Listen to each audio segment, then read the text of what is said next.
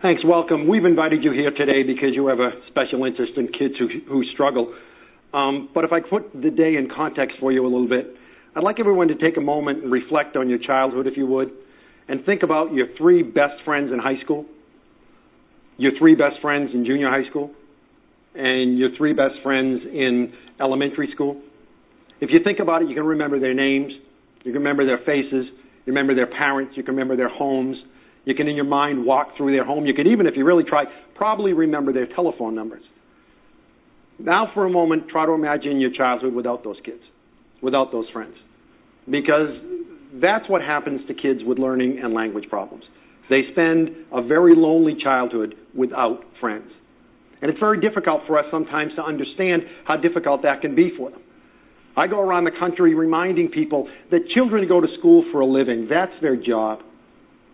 But if you think about it, that's really only a small part of their job. Kids today only spend about 1,000 hours a year in the classroom. That's about 20% of their waking time. 80% of their time is spent on playgrounds, in ball fields, scout meetings, school buses, cafeterias, movie theaters, birthday parties, and school hallways. Those are the real battlegrounds of childhood, and those are battlegrounds where special needs kids are losing.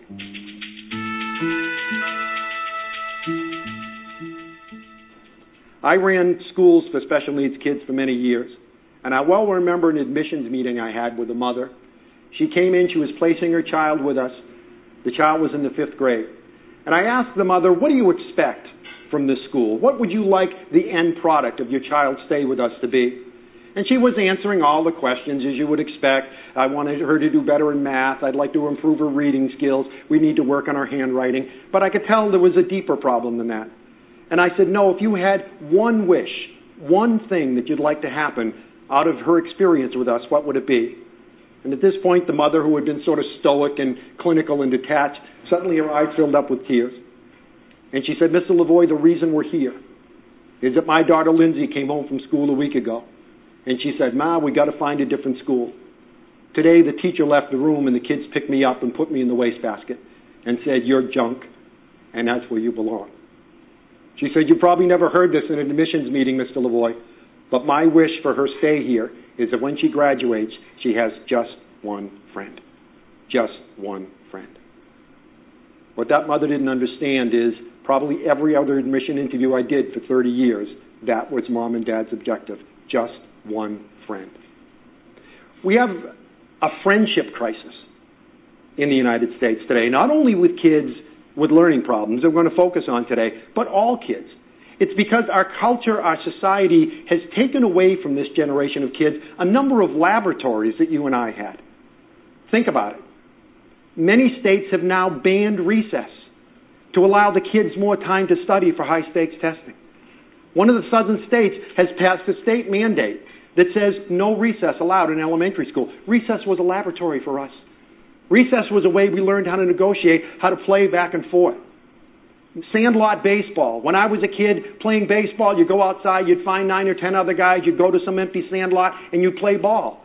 And we learned in that laboratory, we learned how to negotiate. We learned how to win and lose. We knew how to how to make rules and break rules, and we'd say, "You've got all the big guys, so you get, our guys get four strikes to an out. And the 57 Chevy is fouled for you, but the Dodge is the foul line from our team because all our guys bat left-handed." We we use that as a laboratory to learn about each other.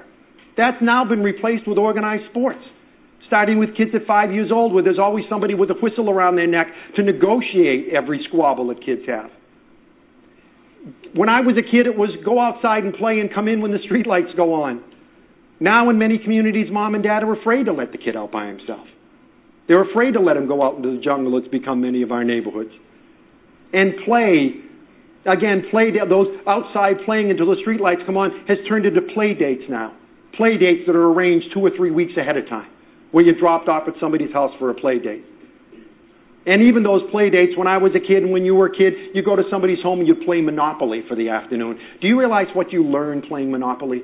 You learn how to win graciously, how to lose graciously, how to take turns, how to share, how to follow the rules. We learn so much at that Monopoly board. Now kids go to each other's houses, they each take a joystick on the computer, and they don't even talk to each other for hours at a time. So we have a friendship crisis not only with special needs kids, but with all kids. Now you might say, "Why is this so important?" There's a body of research that indicates this, and I'm going to repeat this because it's very important. Good, positive social relationships are a better predictor of adult happiness than IQ or academic achievement. The number and the quality of friendships that your child has as a child or an adolescent is going to be more significant in determining his adult happiness than either his IQ or his academic standing. And we spend so much time trying to improve the kid's academic standing, standing so much time working on IQ, and very little time working on social skills.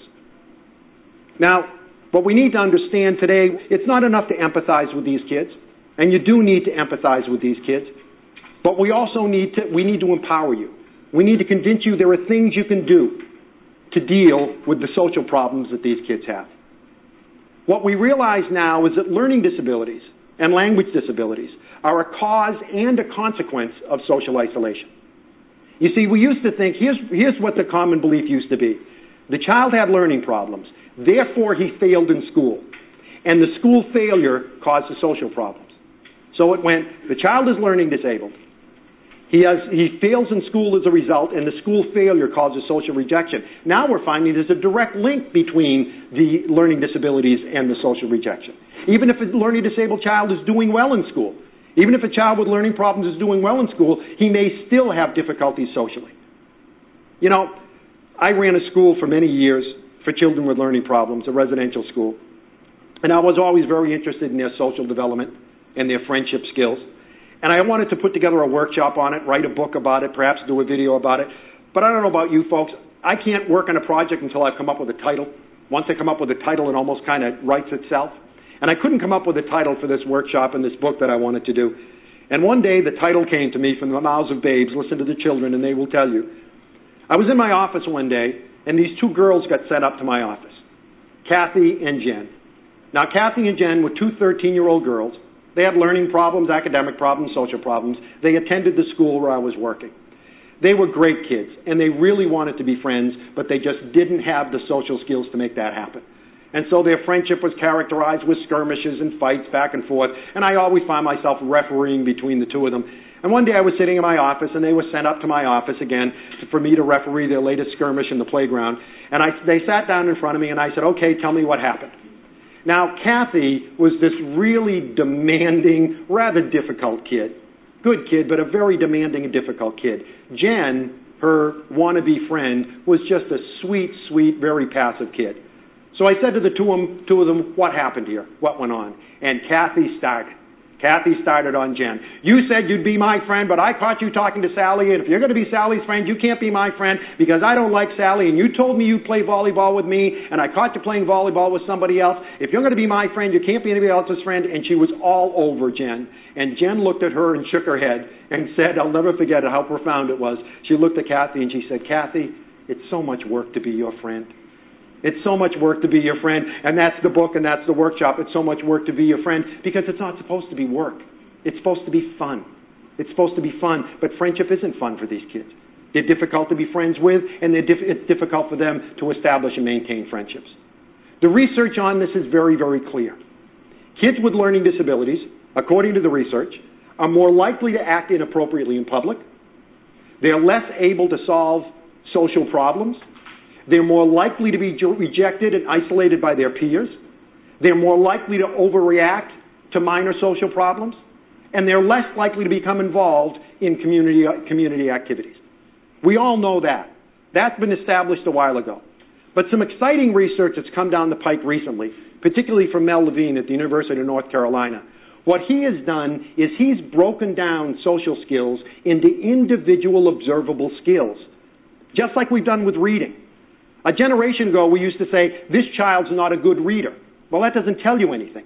Now what we've done is taken the reading process and broken it down so I can say, "This child has difficulty with phonemic awareness. This child has difficulty with word selection. That child has difficulty with vocabulary." And we've taken the skill of reading and broken it down because we know that's the only effective way to teach it. Well, what Levine and his people have done is they've also broken down social skills.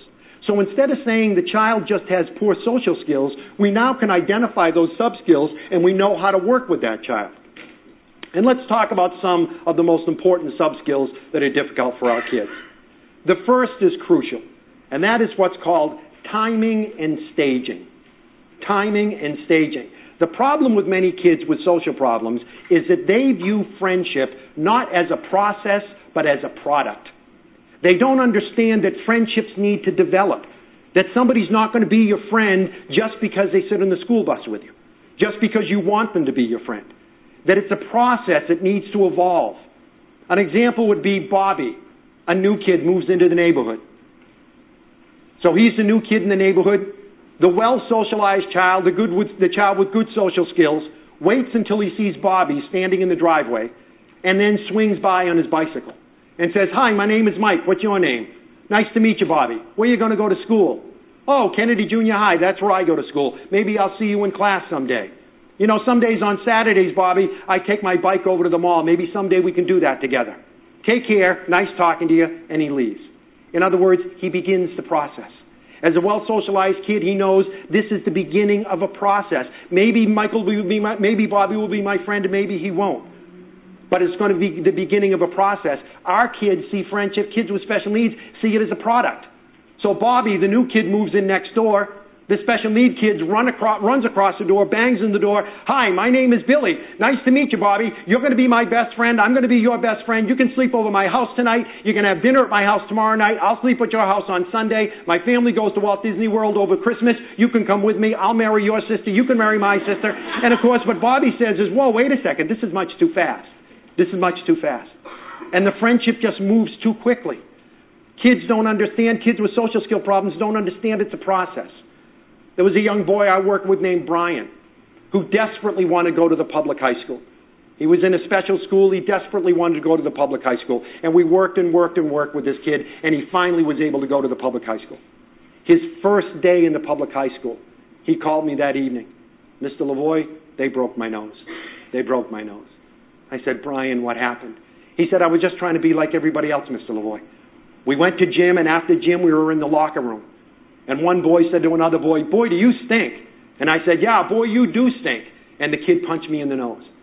Well, of course, what Brian didn't understand is the first two boys had been friends for five years. You can take those liberties with someone you've known for five years. The new kid in school can't tell another kid he stinks, not without getting a broken nose. You see, he didn't understand it was a process.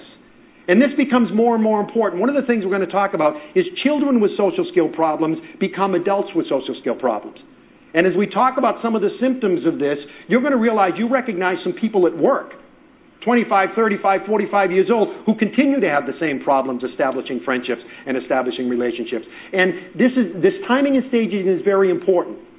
Because what we find is we have a tremendous amount of difficulty with girls with learning disabilities, particularly with promiscuity. Because it's sort of, you know, hello, I love you, will you tell me your name?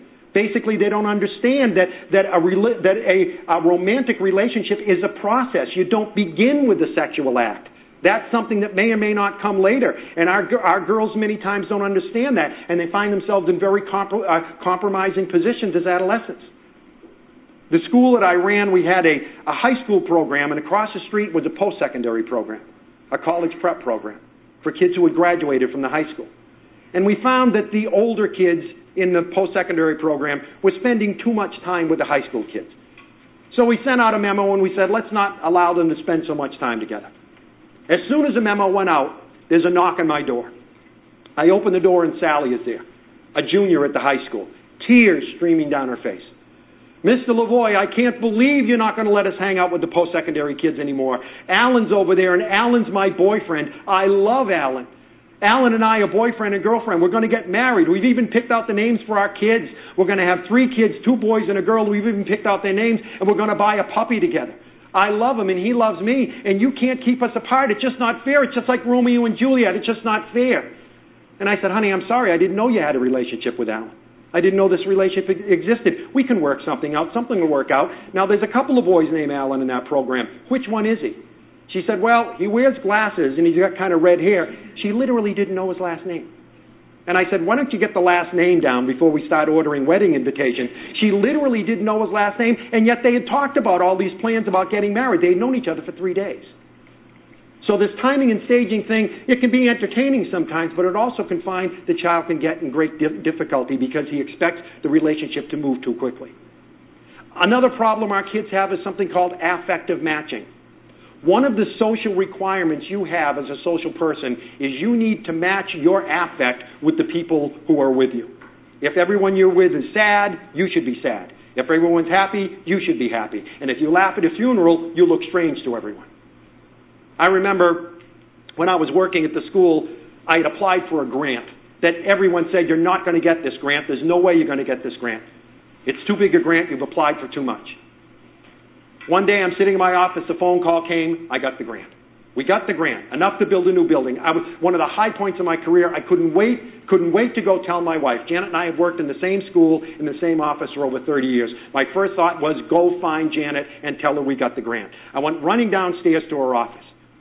She wasn't in her office. I said to her secretary, Where's Janet? She said, Somebody said she's in the dining hall. I went running to the dining hall at 3 o'clock in the afternoon. The dining hall is empty. I ran into the dining hall. There's only three people in the dining hall Janet and two teachers. And the three of them are sitting together at a table. Now, one of the teachers is sitting between the second teacher and Janet, and Janet and the second teacher have their arm around the third teacher, and the third teacher is obviously crying. I ran into the room, excited about the grant.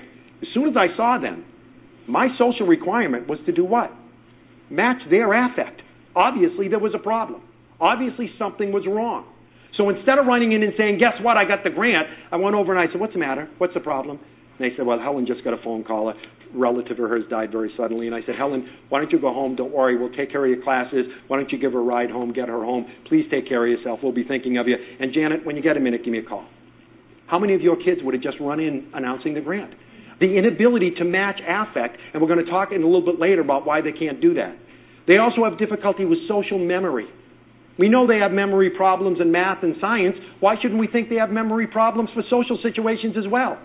They forget that grandma doesn't like you to pat the white cat. They forget that grandpa doesn't like you to water his plants.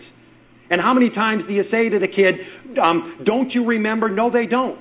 Don't you remember the last time that happened? No, they don't.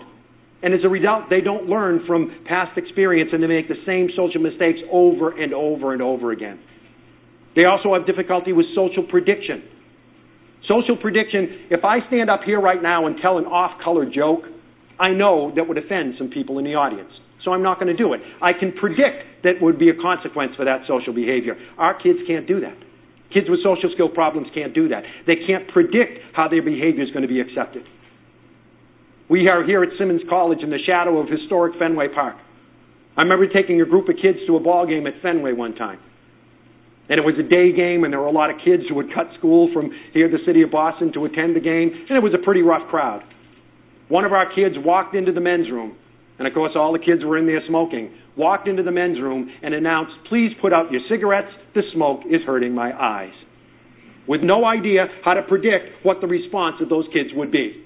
Well, when we pulled him out of the urinal, which is where we found him, it was pretty easy for us to understand and predict what the response of those other kids would be, but this kid was totally unable to do it. The other thing we look at is what's called social relevance.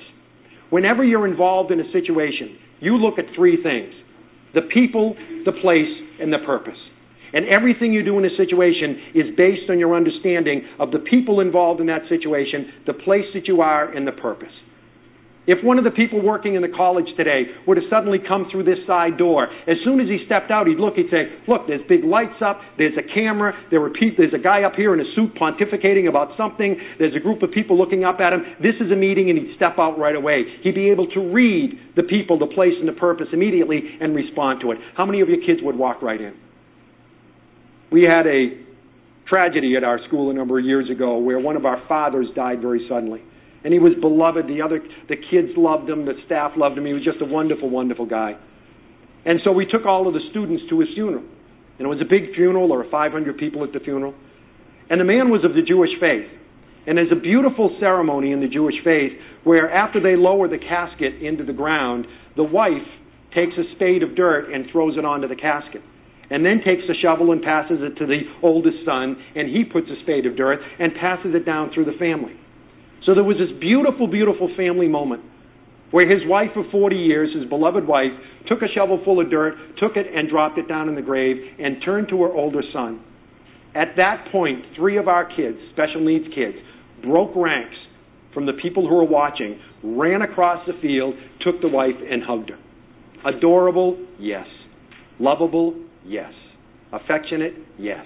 Appropriate? No. It was so inappropriate.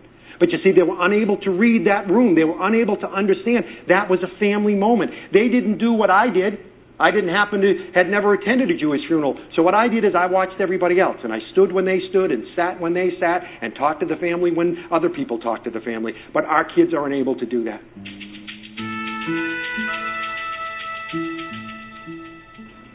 There's this whole list of very identifiable, observable social skills our kids have difficulty with. But probably the most important one, and I think the most valuable one, is work being done at Emory University in Atlanta on what are called paralinguistics.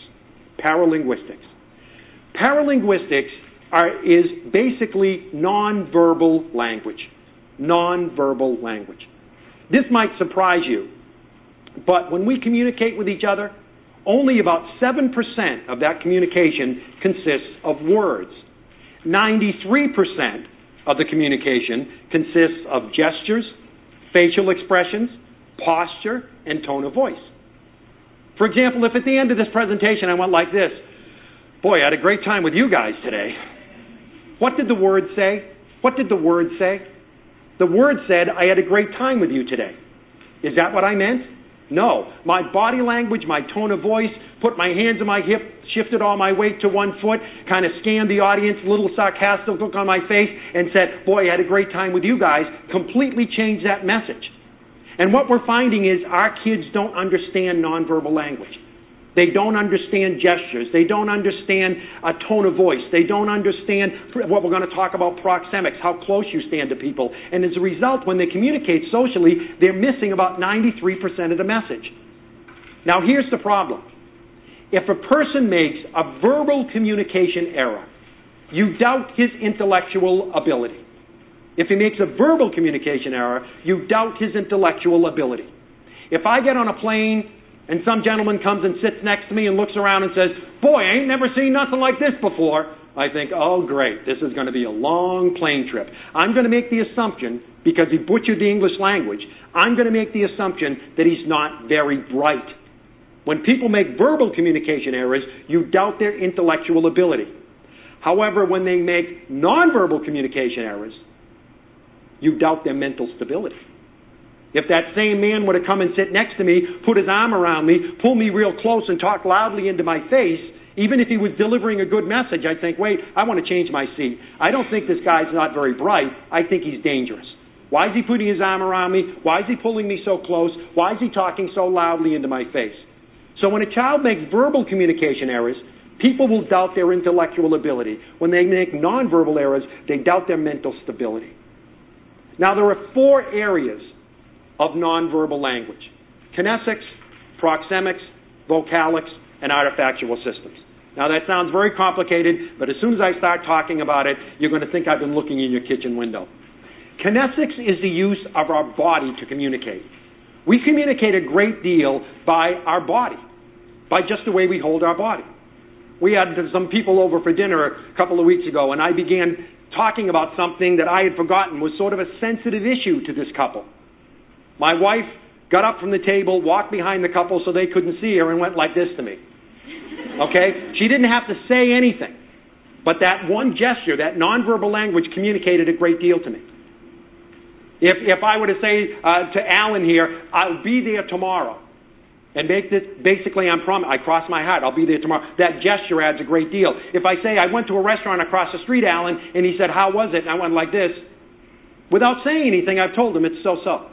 And when I'm at the restaurant, if I want my check and the waiter is across the room and I'm in a hurry, I'll go like this. And that sends him the message that basically I want my check. We communicate a great deal by gestures. I mean, think about it the Muppets. Two generations of American kids love the Muppets. They have no facial expression. They're basically they're communicating just by using gestures, and yet we feel we know Grover and we know the Muppets, and we think they've got a personality, but they don't have any facial expressions. It's all done by hand. If you don't think that gestures are important, ask George Bush, the first President Bush, Herbert Walker Bush. Ask him. Do you realize he was a one-term president? And do you realize that historians now say the reason he was a one-term president was because of kinesics? Let me tell you what happened. Some of you will remember this. He was leading in the polls in 1992. He was leading both Ross Perot and Bill Clinton by a sizable margin. And then they had their first presidential debate. Does anybody remember what he did at that debate? Several times? Yes, exactly. He looked at his watch. Several times during the debate, he looked at his watch. And the American people were very offended by that. He said nothing wrong, but the message he was sending is, this isn't worth my time. I've got better things to do. And many people in the American public said, wait a moment, Mr. President, if it's worth our time to watch you, it's worth your time to tell us what your plans are for a second term. And interestingly, the people who watched the debate on television gave it overwhelmingly to Clinton. People who listened to it on the radio and didn't see him looking at the watch gave the debate to Bush. So we communicate a great deal by our gestures. I remember watching a kid one time. I was in class, and there was a little boy in class, about seven years old, and he had he's sitting in the front row, and he had this little toy, little toy truck, and he's running it up and down the desk, and it's making this obnoxious screeching sound. And the teacher stared at him, glared at him, moved in like this, put one hand on her hip, tapped her foot, moved in closer, and he's just looking at her, running the toy up and down, the, making this horrible noise. Finally, she said, "I told you four times to put that away." She never told him once. She sent all these nonverbal signals to him. All the other kids picked up on them. All the other kids are thinking, why doesn't he put it away? She obviously is angry. Don't you find they never know when you're angry? They never know when you're upset because they can't read your body language. The consequences of this is, I like to say, kids with kinesics problems live in an email world. You know, sometimes the, the, the, the downside of email is you can't get the emotion out of it. It's just a printed page. And many times, my wife and I have worked together, as I said, for 30 years, and many times she'll read an email and she'll say, gee, this person was upset. And I'll read it and I'll say, I don't think the person's upset because there's no body language and you have to go just by the printed word. Our kids kind of live in an email world because they don't understand the gestures that accompany language. They don't really get the meaning from language many times, and so they make tremendous social mistakes. You know a solution for this? Raise your hand if you think you've got kids who have kinesics problems. Yeah, you bet you do. You know what the solution is? Soap operas. Soap operas. And I'll tell you why. The reason I recommend soap operas are two reasons. One is, in soap operas, if you watch those afternoon soaps, in soap operas, every character in it is at one end of the emotional spectrum or the other. I mean, they're either deliriously happy or morbidly sad. Nobody's ever going shopping. I mean, you know, every character in it is at one extreme emotion or another. And plus, these soap operas tend to use young actors and actresses. And so they emote. There's a lot of gestures, a lot of. That's why I recommend soap operas. And here's what you do take the soap opera, take the soap opera, and show it to the child with the sound turned off. And see if they can determine just by the body language what the relationship is between the characters. Remember the girl I told you about that the other kids put in the wastebasket? Well, she ended up being a student of ours, and she had tremendous kinesics problems. And I remember sitting down with her and showing her a clip from a soap opera.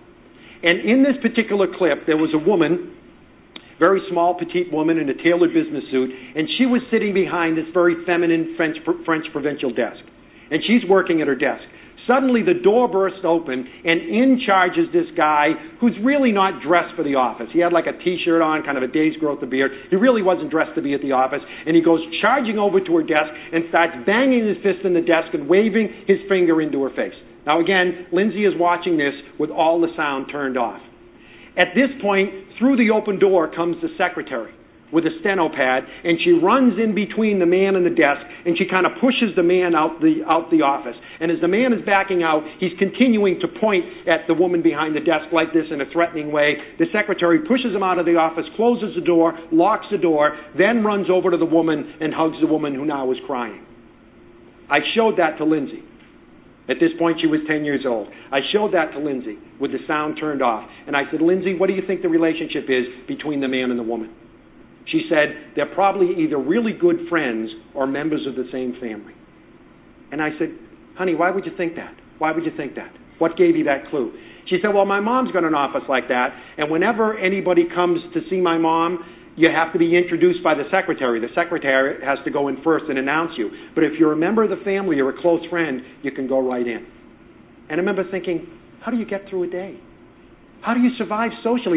She missed the anger. She missed the fear. She missed all of those emotions in that. She missed all of that body language. The only social thing she connected was the fact that she remembers that her mom's office, the secretary, needs to go in first. How does she survive? You're going to find that our kids have a great deal of difficulty determining those emotions. And I'll tell you one thing girls are better at it than boys. And you know what? Women are better at it than men. You know, we never know when you're angry. You know, could it be something I did? You know, and uh, Jan and I will be at an airport, and she'll look at a couple of hundred yards away, and she'll say, "Oh, they had a fight this morning." And I think, how do you know that? But she's always right. You're going to find that boys have tremendous difficulty with kinesics. The second area is proxemics. Proxemics is the use of space to communicate. We communicate a great deal by the space that we keep between us. Now, interestingly enough, as a, the human animal is fascinated with other animals, and we say, oh, wow, animals are so territorial. They're always blocking off their territorial space. Animals are so territorial. The human being is the most territorial animal on the planet. I mean, we build fences, we build, we build walls, we build uh, uh, hedges to separate us. I remember my son coming in, coming in to me one time. He was 12 years old, and he said, Dad, some man just walked across our lawn. Some 180 pound man walked across our lawn in the great Mandela. What difference does that make? But basically, we are very territorial. I mean, you know, you, you get on a plane, you drop the tray table down in front of you. That's your tray table. Don't you put anything in that. That's my tray table. Imagine if some person next to you finishes his drink and puts his drink on your tray table. That's my tray table. Well, in fact, it's not yours. It belongs to the airline. But for that period of time, that's your table.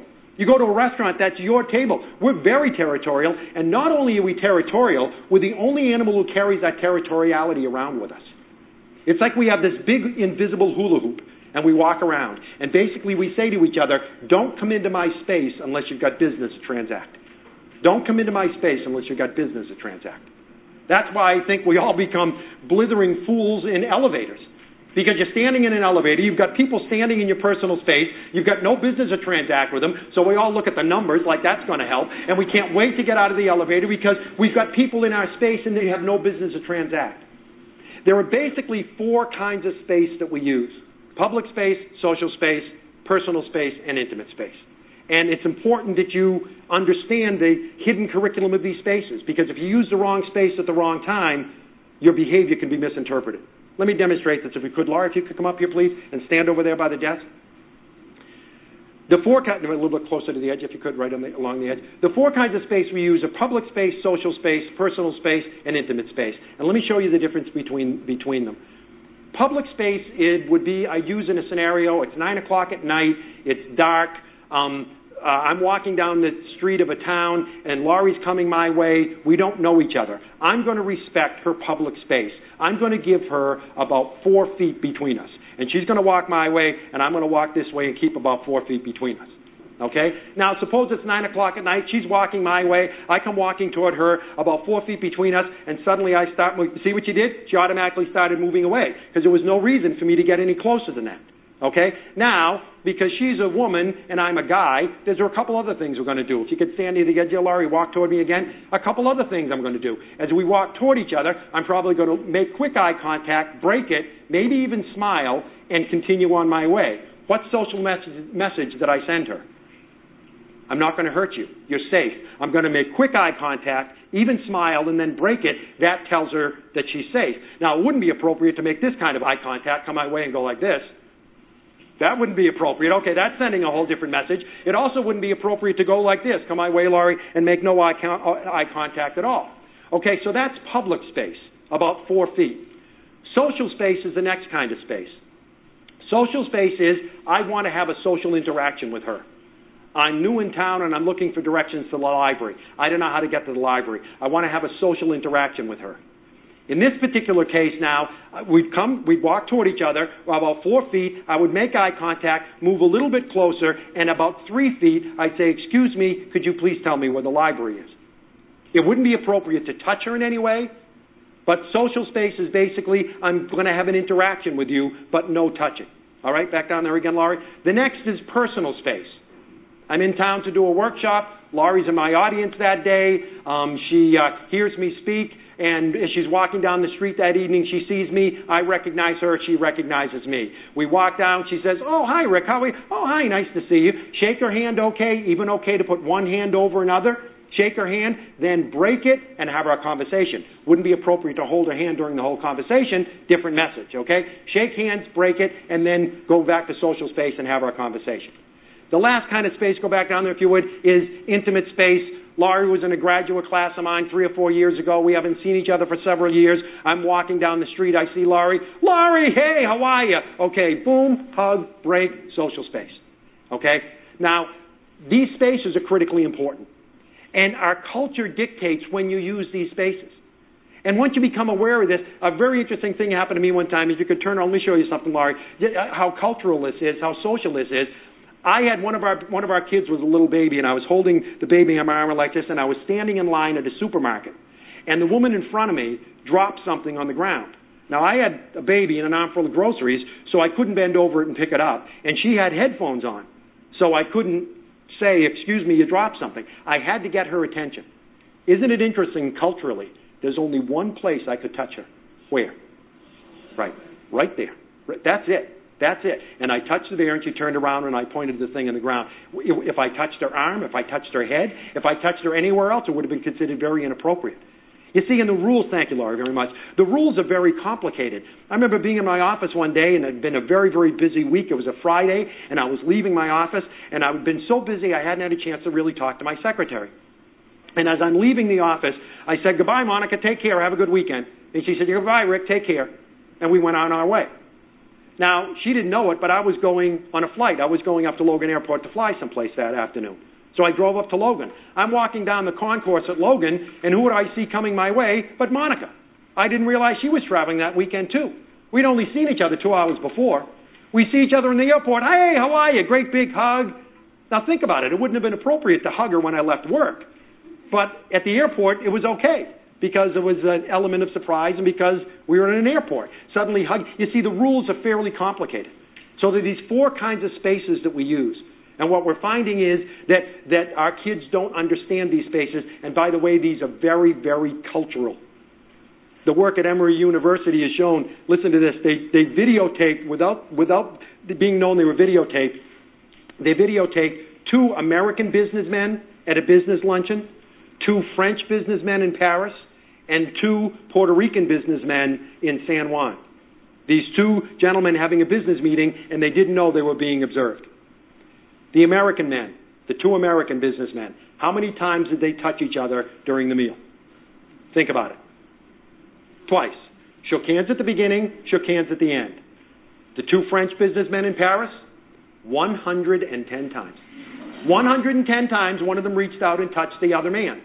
And in Puerto Rico and in San Juan, 180 times. You see, we are a culture that doesn't like to touch as much as other cultures do. And when you find a child not only has a learning problem, but might come from another culture into your school, then it's a double whammy for that child. And you know, the whole idea of proxemics in space, it's important, but we're beginning to realize how critically important it is. I have two pieces of very bad news for you if you have kids with proxemics problems that we need to consider and understand.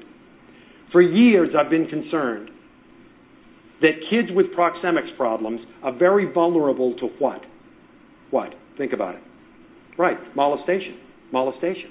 If they don't understand these spaces, they don't, they don't understand that it's not appropriate for Uncle Bill to rub your thigh every time he takes you out for ice cream. And it's not appropriate, but our kids don't get it. You know, we tell kids to prevent molestation. If you get that funny feeling in your stomach, report it to somebody. Our kids might not get their that funny feeling because they don't understand these spaces. So they don't, understand when someone's being inappropriate with them. But here's the real bad news. Some recent research done up in Canada has shown that not only are, kids with, with social problems more likely to be molested, they're also more likely to be molesters. Because think about it, what most people don't know about molestation is that most children who are molested in this country are molested not by adults, but by older teenagers. The 17 and 18 year old molesting the 10 year old cousin. Well, what we're finding is many, many, maybe the majority of, of older teens arrested for molestation and charged with molestation are kids with language and learning and social problems because basically they don't understand that when they were 10 years old, when they were a 10 year old boy, it was completely appropriate to tickle wrestle with your three year old female cousin and to watch her in the bathtub and to pat her on the butt. Because you're 10 and she's 3. But now you're 17 and she's 10. You can't do that anymore. You can't do that anymore.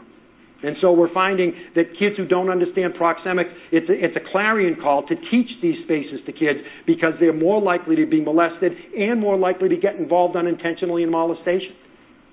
So we need to understand proxemics. We need to understand the concept of vocalics. Vocalics means the tone of voice, how tone of voice can change something that we say. You know, the American public is fascinated with the Chinese language, Asian languages, because in Asian languages, there's a big deal about what they call tonation. That if you say a word loudly, it means one thing. If you say it softly, it means something else. The word ta in a Chinese uh, dialect, the word ta means tomorrow, and it also means Thursday. Same word. And if you mean Thursday, you say it softly. If you mean tomorrow, you say it loudly. And we say, oh, isn't that complicated? It, no, no more complicated than English language is. Tonation is a huge part of the English language. Let me show you what I mean. Suppose I said to Alan over here, suppose I was talking to Alan and I said to Alan, my son didn't break the window. My son didn't break the window saying each word at the same level of loudness, the same tone. Have I accused anybody else of doing it? No. Am I saying who I think did it? No. I'm just saying clearly my son didn't break the window. Now I'm going to say that same sentence five times to Alan, and every time I say it, I'm going to say one word louder than the others. And you're going to find it completely changes the meaning of that sentence. What if I said to Alan, My son didn't break the window? Whose son did by implication? His. By saying the word my louder, the implication is that his did. What if I said, my son didn't break the window? Now who did? My daughter, who's not even in the story, not even in the sentence. But by emphasizing the word son, my son didn't break the window, the implication is that my daughter did. If I say my son didn't break the window, means adamantly he didn't break it. If I said my son didn't break the window, he cracked it, but he didn't break it. And if I, my, if I say my son didn't break the window, means he broke the door and not the window. By saying one word louder than the other, you've completely changed the meaning of that sentence. Do you think for one minute the kids with language problems get that? Understand those subtleties? If you don't believe, if you don't believe that vocalics are important, ask Howard Dean. If you remember a few years ago, after the Iowa caucus, he basically gave what's come to be known as the I have a scream speech, and his entire candidacy fell apart. Now, I'm going to quote for you right now what our friend Howard Dean said that day. What he said was simply this We're going to California and Texas, and New York and South Dakota and Oregon, and then to Washington and Michigan. And then we're going to Washington, D.C., and we're going to take back the White House. There was nothing wrong with what he said, but the way that he said it made people wonder if he was really the person they wanted sitting in the Oval Office, and it destroyed his candidacy. That one 25 word passage, the way that he said it, the vocalics he used, are what sunk his candidacy. So what we find is, from a social point of view, kids who don't understand vocalics, they don't understand sarcasm. They don't understand when you're being sarcastic. But very importantly, they also don't understand when they are being sarcastic. So a teacher will say to a child, I want you to listen to me. And the kid says, I'm listening to you. The teacher says, Don't you talk to me that way. Go see the principal. He goes down to the principal. The principal says, What are you doing here? He says, I don't know. I told her I was listening to her. So threw me out of class.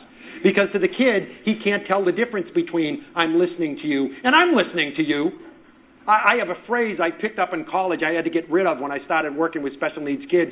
When somebody's telling me a story that's outrageous or off the wall, I'll say, um, uh, in the middle of the story, I'll say, oh, stop it. I don't do that anymore. I have ended more conversations with special needs kids. A kid will be telling me a story, and in the middle of it, I'll say, "Oh, stop it!" The kid goes, "Okay." You know, no, no idea of the difference between stop it and stop it. No idea. So the last thing we need to talk about in terms of paralinguistics is what we call artifactual systems. Artifactual systems are the way we communicate through our clothing and through our accessories.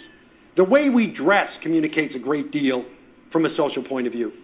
I have a good friend who's a Roman Catholic nun, And I love going places with her. As soon as she walks into the room, the behavior of everyone in the room changes. She doesn't need to say a word, but just by virtue of the fact she's dressed in a habit, the behavior of everyone around, them, around her changes. Because we communicate so much by the way that we dress. Now think about it. I look around the room right now. You need to understand when you got dressed this morning, without really thinking about it too much, you got dressed this morning and you considered four or five different things. First of all, you considered the weather. It's a nice day out there. I see people with light sweaters on and things, but I don't see anybody with heavy mukluks or umbrellas. There was no rain predicted today. Nobody brought raincoats or umbrellas. You got dressed according to the weather.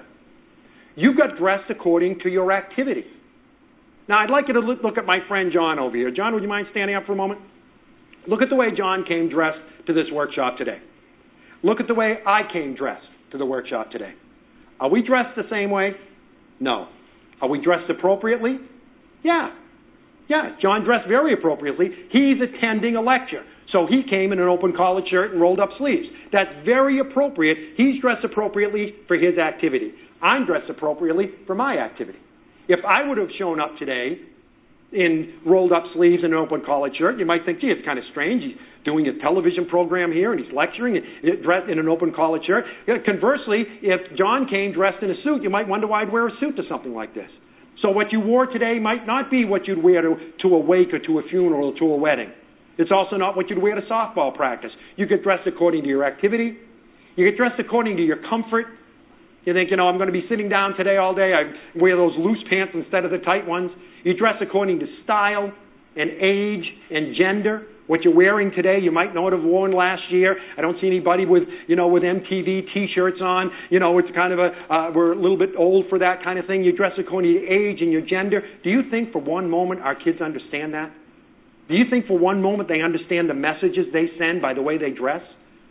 At the school I used to run, we got so tired of chasing kids back up to the dormitory, kids who come down in the middle of winter with no coat on, or conversely, kids who come down in the summer with a big heavy coat on, we finally put a flagpole in the middle of the campus, and every morning the president of the senior class would get up, read the weather, and run two flag, flags up the flagpole. The top flag told the kids what the temperature range was going to be that day. The second flag talked about whatever precipitation was going to be. Every kid had a little key next to his window. He could look out, see the flags, look on the key. Temperature's going to be in the 40s and it's going to snow. I better wear a coat. We got so tired of chasing the kids back up to the dorm.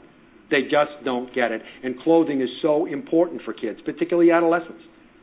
50% of the people in the United States arrested for shoplifting are teenagers, and 80% of what they steal are clothes. Clothes are extraordinarily important, and our kids don't get it.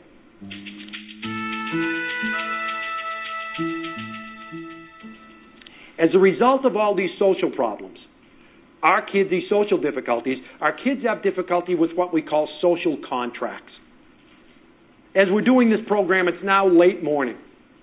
You probably have been through two or three hundred social contracts already today, and by the end of the day, you'll go through another 500. You go through hundreds of social contracts a day, and our kids don't get it. Let me tell you what a social contract is. You stopped to get coffee this morning before you came here.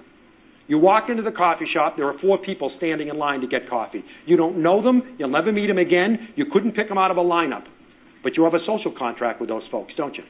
What's your social contract? What do you expect it to do? Right, get at the end of the line.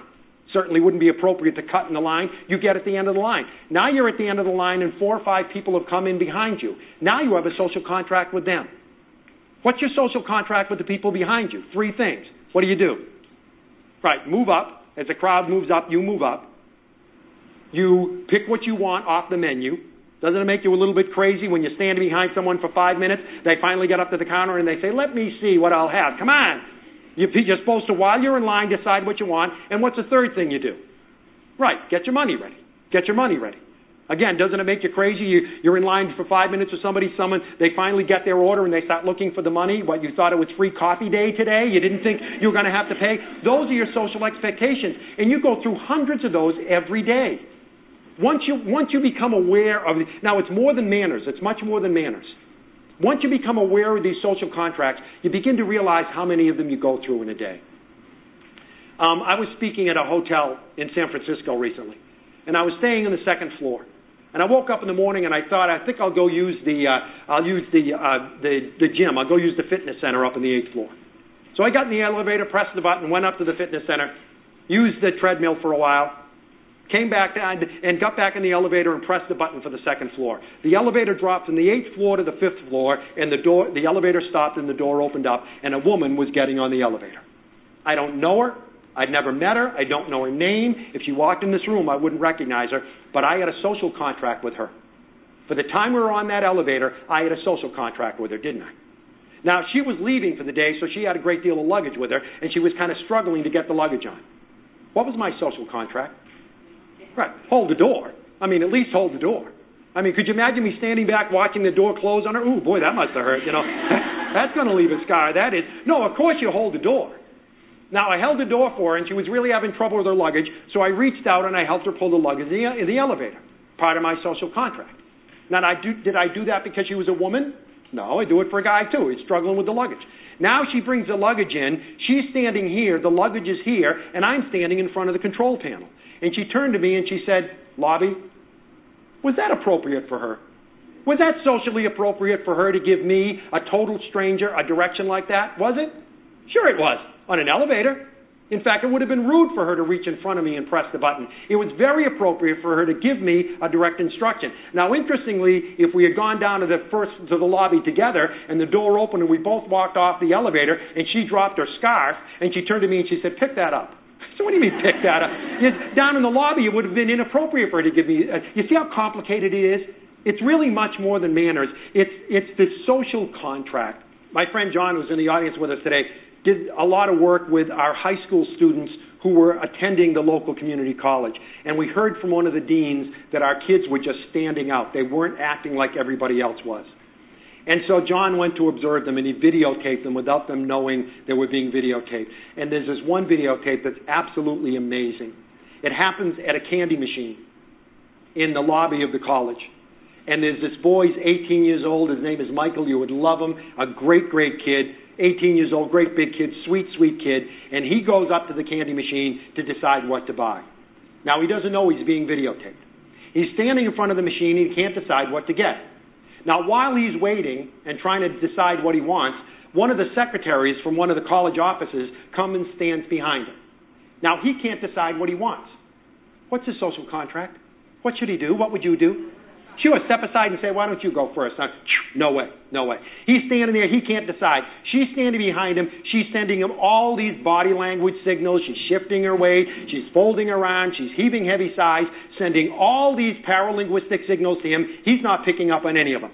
Takes about two minutes to decide what he wants. Now he's decided what candy he wants, and he begins the search for the money. Okay? Now he's searching for the money. She's standing behind her again, folded, tapping her foot, sending all these signals he's not getting. He finally gets the money, and then now it's another minute or two of quiet contemplation. Is that what he really wants? Drops the money in the machine, another 30 seconds of contemplation, presses the button, the candy comes out, he opens the candy in front of the machine and starts eating it in front of the machine. At this point, the woman goes, oh, and storms away. The sad part of that story is I'm sure that secretary went back to her office and said, I just saw the most obnoxious, self centered kid. He's none of the above. He's a great, great kid. He just doesn't get it. He doesn't understand the social contracts. So, because the kids have these definable, observable social skill problems, the timing and staging and the paralinguistics, that transfers to an inability to follow social contracts. And the inability to follow social contracts turns into a problem with reputation. Mel Levine says that the greatest challenge for children today is what he calls reputation management, managing their reputation. And many kids who don't have friends don't have friends for the simple reason that they don't have a good reputation amongst their peers. Now, adults and children view reputation very differently. Forget everything you think about reputation when you start thinking about kids. Because you see, adults take what we call a situational view of reputation. In other words, I might say, I really like Jim. He's a great guy. But I don't like playing golf with him because he cheats when he plays golf and he's a real hothead. In other words, I can say there's some things I like about this guy and some things I don't. I really like Russ. He's really friendly, but he never picks up a check, so I never go out uh, go out uh, for a meal with him because he never picks up a check. In other words, there's some things I like about him, some things I don't. We take a situational view of a person's reputation, not kids. They take what we call a dispositional view. In other words, if I don't like you, I don't like anything about you. And no matter what you do, you can't make me happy. And if I don't like, if Laurie's a, child and I'm a child and we don't like each other and Laurie says, why don't you come over to my house? I'm automatically going to assume she's got something planned. She's going to have other kids there making fun of me. I can't imagine that there's anything good about Laurie at all. The other thing about reputations is this. Think about it. You could probably right now name five, six, or seven people in your life, adults, who you really like, but you didn't like at all when you first met them. We can change our minds about people. Uh, reputations aren't permanent in adulthood. They are permanent in childhood. Permanent in childhood. I remember being with my son. He was about 17 years old. We're walking down a street in our community. I'm with my son Christian, and this other boy comes walking our way. A kid from our neighborhood. He's Christian's age. He's in his grade. And he, the boy walked by and he said, Hello, Mr. Lavoie. And I said, Hi, Scott, how are you? But very pointedly, Christian didn't talk to Scott, and Scott didn't talk to Christian. And I said, Christian, why didn't you say hi to Scott? He's in your class. Why didn't you say hi to him? I hate Scott. I said, Why? He stole my lunch once. I said, When? Second grade. I said, What's the statute of limitations on a bologna and cheese here? But basically, those kids didn't like each other from something that happened in second grade. Reputations are permanent. And the problem is, kids with poor social skills, because they don't follow the social contracts, they develop reputations and they become like pariah. Nobody wants to be a part of that kid's life. Let me give you a little quick advice. And the first one's going to sound a little bit strange. If you're a mom or a dad and you've got a kid who's got poor social skills and has a poor, a poor reputation in town, he's viewed as a loser by the other kids, and he wants to join Boy Scouts, and you know it's going to be a disaster because as soon as he walks into that Boy Scout meeting, the kids are going to start. You know what I recommend? Sounds a little bit strange. Sign him up for Boy Scouts in the next town. Take him to the next town. The kids there don't know him. All they know is he's a 13 year old kid and he's pretty well socialized now. They don't remember the things he did in first, second, and third grade. Take him to another town. And for those of us who are teachers, I think one of the most important concepts that we can understand as teachers, particularly those of us who teach in community schools, we need to understand and remember this. If you're a fifth grade teacher, those kids in your class are a family. They've been together for five years before they met you, and they're going to be together for five years after you leave. Those kids have been punished for what, Michael has done wrong for five years. For five years, they've heard, we can't go to recess today because Michael made so much noise in the auditorium. Those kids have been punished for five years what, for what Michael did wrong, using what we call collective punishments. How about being that one special teacher who uses collective rewards? Who says, you know what, Michael did a great job in his homework class, and I'm so happy about that. We're going to do, put the math books away for a few minutes. We're going to watch that video of the World Series that you wanted to see and actually reward the kid when Michael does something right. After five years of the kids being punished when Michael makes a mistake, how about rewarding him when Michael does something right? It can completely change the dynamic of that classroom.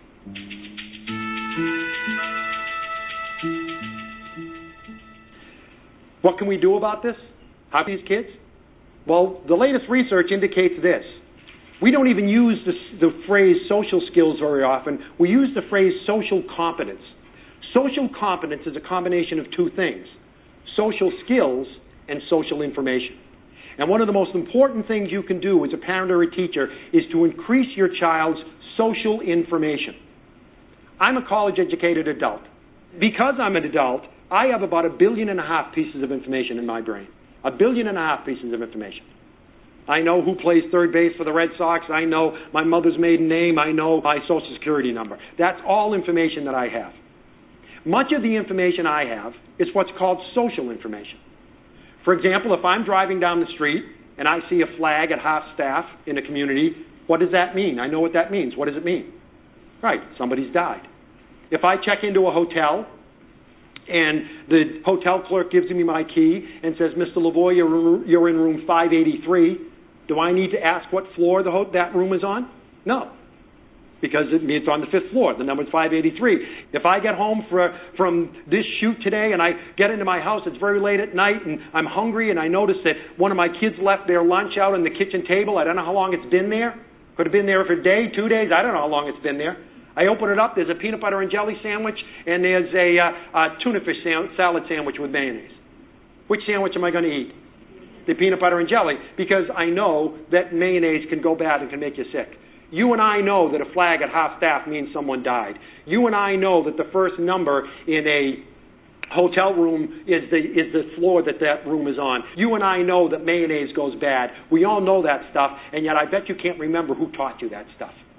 You can't remember who taught you that stuff. It's just social information that we have. And what we're finding is one of the reasons our kids are socially incompetent is they don't have that information. So give it to them. I advise parents don't look at waiting time as wasted time. You're standing in line at the supermarket with your child who has a social problem, and you're waiting to get to have your food checked out. Use that as don't use don't view that as wasted time. View it as valuable time to teach him something. Look at that man over there, John. You see that, that, that symbol he's got on his sweatshirt? That means that's fire department. That means he's on the fire department. And you see that sign over there where it says a shopping cart with a big circle and a red line through it? That means no shopping carts, John. Anytime you see that symbol, it means it's forbidding or prohibiting something. Use every moment to teach these kids things. It's like taking a handful of darts and throwing them at a wall and hoping that several of them stick. Just bombarding them with social information.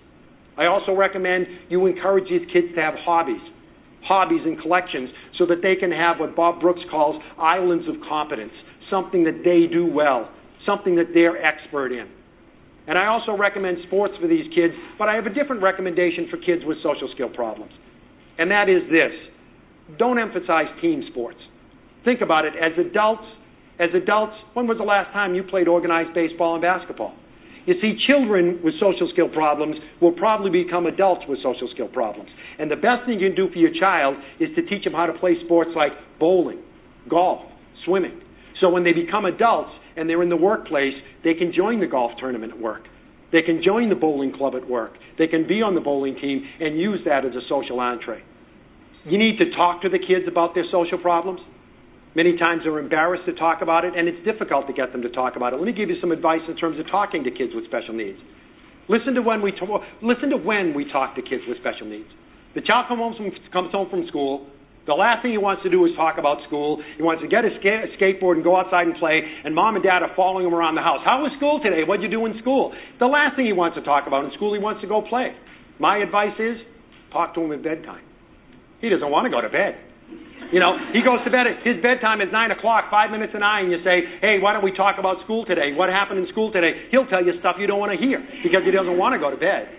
And one key to talking to kids with language problems is this. Very interestingly, let's assume that Laura has has good um, language skills, has adult language skills. If I ask her a specific question, she's going to give me a specific answer. If I ask her a general question, she's going to give me a general answer.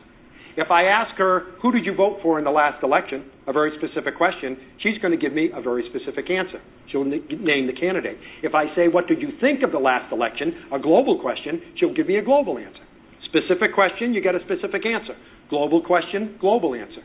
Just the other way around for kids with language problems. You ask them a specific question, you get a general answer. General question, specific answer. How was school today? Good.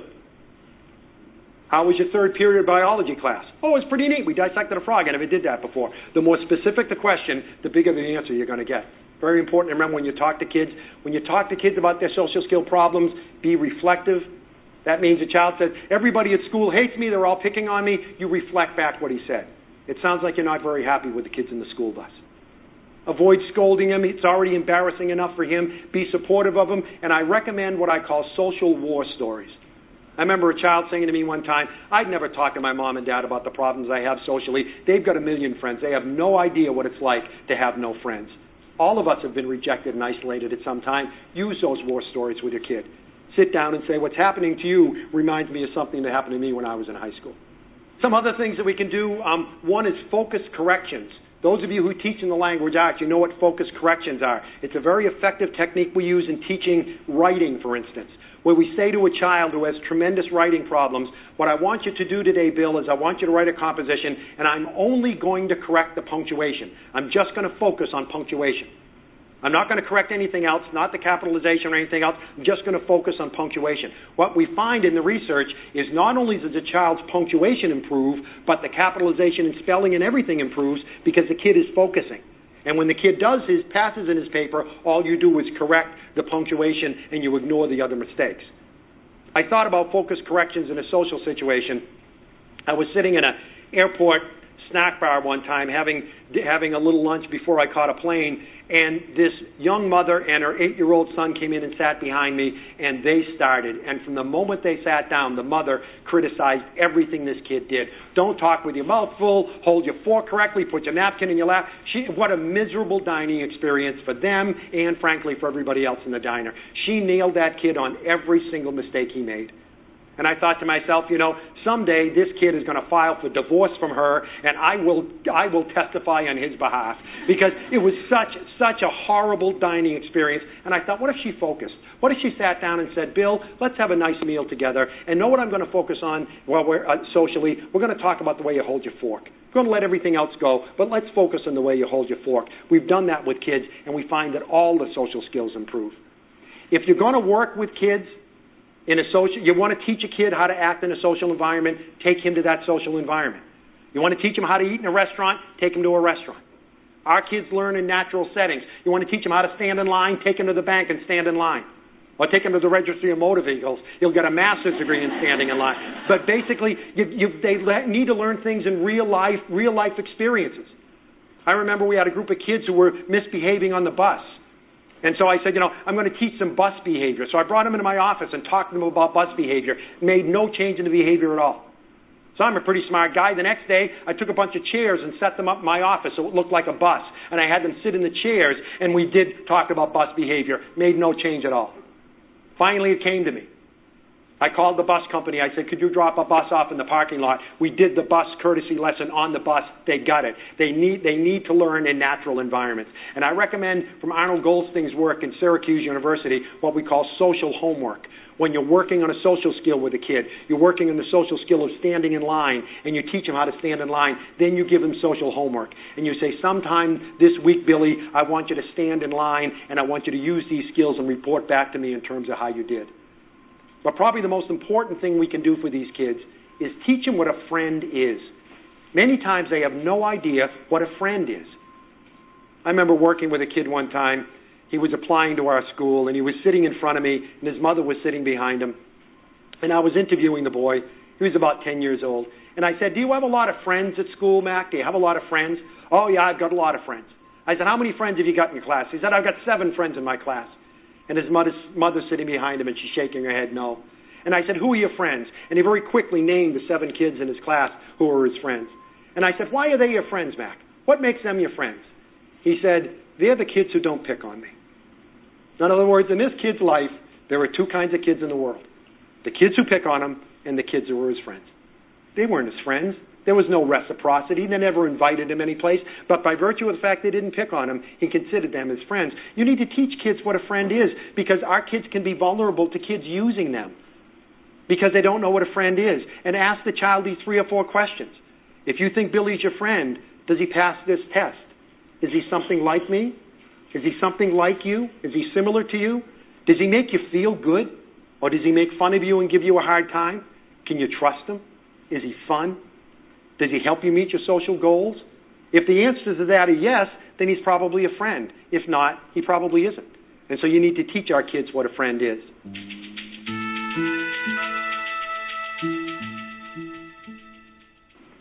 The coin of the realm, the coin of the realm in the social lives of many kids today are play dates.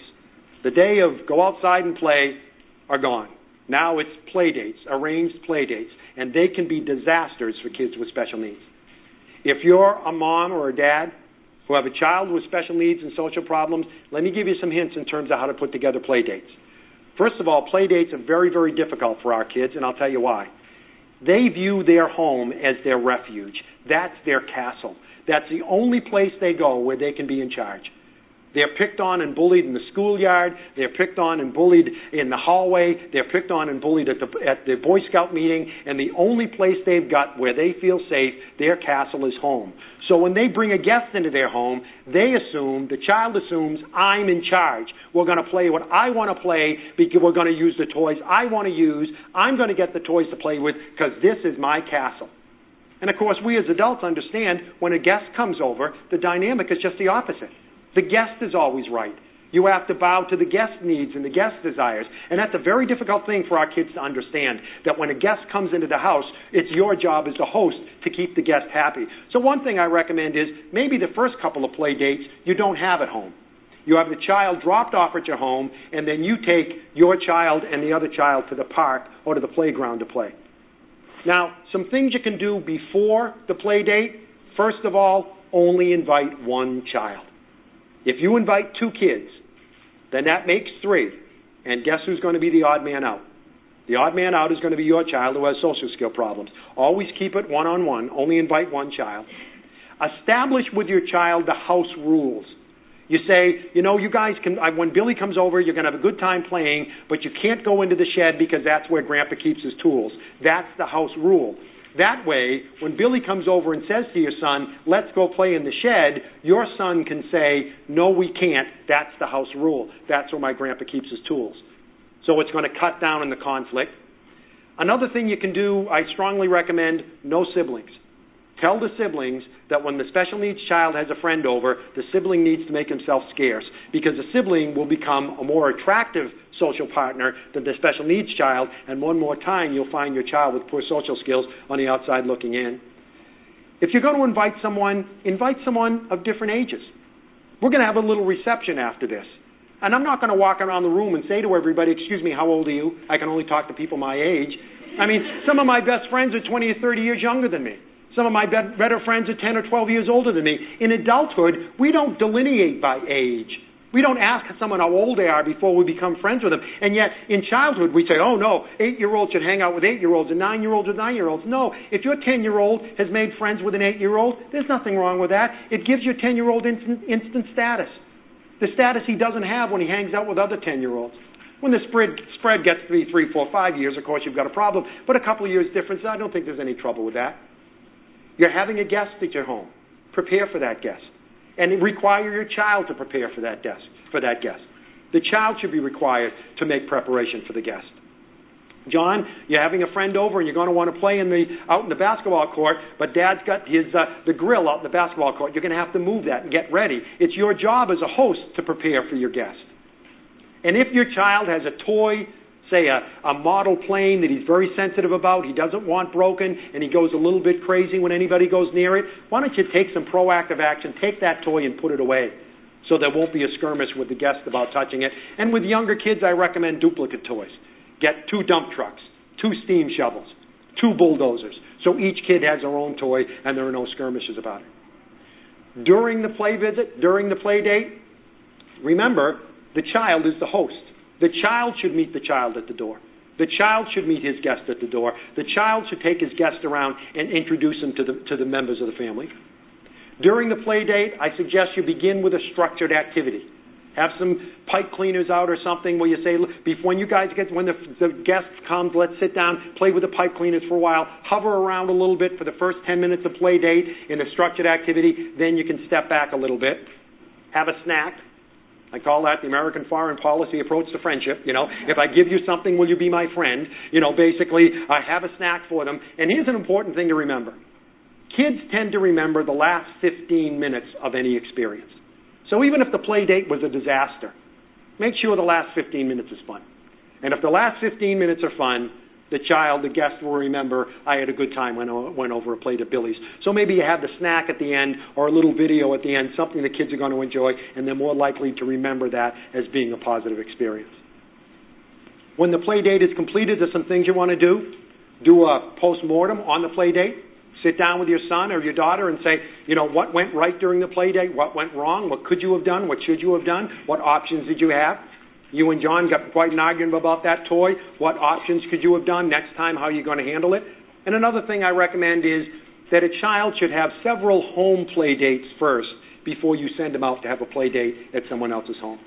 He's going to be more comfortable having a play date at home before he goes out and has a play date outside. The bottom line is play dates in American culture today, they're the coin of the realm for the social acceptance of these kids.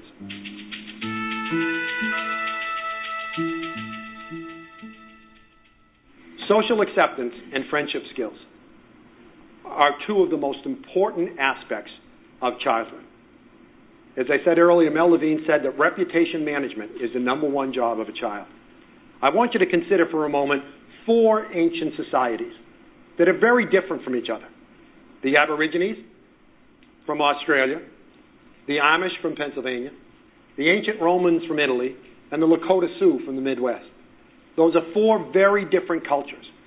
And yet, interestingly, those four cultures had two things in common.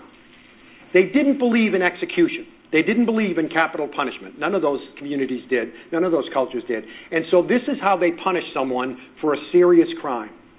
If you committed a very serious crime in your community, you were sentenced to banishment. Banishment meant you had to live in the outskirts of the community. You couldn't live in the community. You couldn't participate in community activities. You had, you and your family had to live on the outskirts of the community. Now, if you were attacked by an enemy, the community would come and help you. But you were expected to live there by yourself and you couldn't interact with the community. That was for a very serious crime. That was a punishment for a serious crime. However, if it was an extraordinarily serious crime, an even more serious crime, the punishment was what was called shunning. And in shunning, you were required to live in the community. You had to stay in the community. You had to go to community events. But no one could talk to you, and you couldn't talk to anyone else.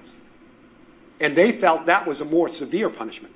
To require someone to live in the community and yet to be ignored by the other members of the community. They thought that, in their ancient wisdom, they thought that was a more severe punishment than banishment. The worst thing you could do to someone for a crime. In fact, in the Commonwealth of Pennsylvania, the Supreme Court brought charges against an Amish community because they said that shunning, having someone live in a community and ignore them, was cruel and unusual punishment under the United States Constitution. It's about the worst thing you can do to another human being, and yet we have kids in school who are shunned every day, who are in the community, but no one communicates with them, no one corresponds with them. It's about the worst thing you can do to a human being. A friend of mine was working with a panel of young adolescents, kids with special needs, and he asked the magic wand question. He said, What if I gave you a magic wand, the 12 of you, and you could use that magic wand and you could use it to either get rid of all your academic problems and you do better in school, or get rid of all your social problems and you'd have more friends? Which would you choose? All 12 said the social problems. All 12 tro- chose the social problems. Now, for those of us who have friends, for those of us who cherish our friends, it's very difficult to understand what it's like to not have friends. The great American author Steinbeck said, There are those of us who live in rooms of experience that the rest of us will never enter. Many of you have no idea what it's like to not have friends. I had a friend of mine who said, I want to work with adolescents. Rick, what book should I read? And I said, there's a lot of books you should read, but first you should go find an old album an old record album from 1967 by Janis Ian and listen to the song At 17. And in that song she says, for those of us who knew the pain of Valentines that never came, and those whose names were never called when choosing sides for basketball. That's the lives of our kids. It's not enough to understand that and be empathetic. We also have to be empowered and realize we can change that with kids. We can teach kids social skills. I talked to you earlier about Lindsay. Lindsay was a girl who got put in the wastebasket when she was in the fifth grade. She was also the girl who misinterpreted that videotape about the soap operas. And she attended our program. She was in our program for several years. And then she moved on when she was a freshman in high school. Her parents moved and she moved on. And I didn't hear from her for three or four years. And one Saturday afternoon, I came home and I switched on the answering machine, and it was Lindsay's voice. And she said, Mr. Lavoie, I'm going to the prom tonight. I just wanted you to know. It can work. We can improve these kids' social skills. There's an old Japanese proverb that says the greatest gift that one human being can give to another is the gift of friendship. Maybe for these kids, the greatest gift we can give them is friendship skills. Thank you very much. Thank you.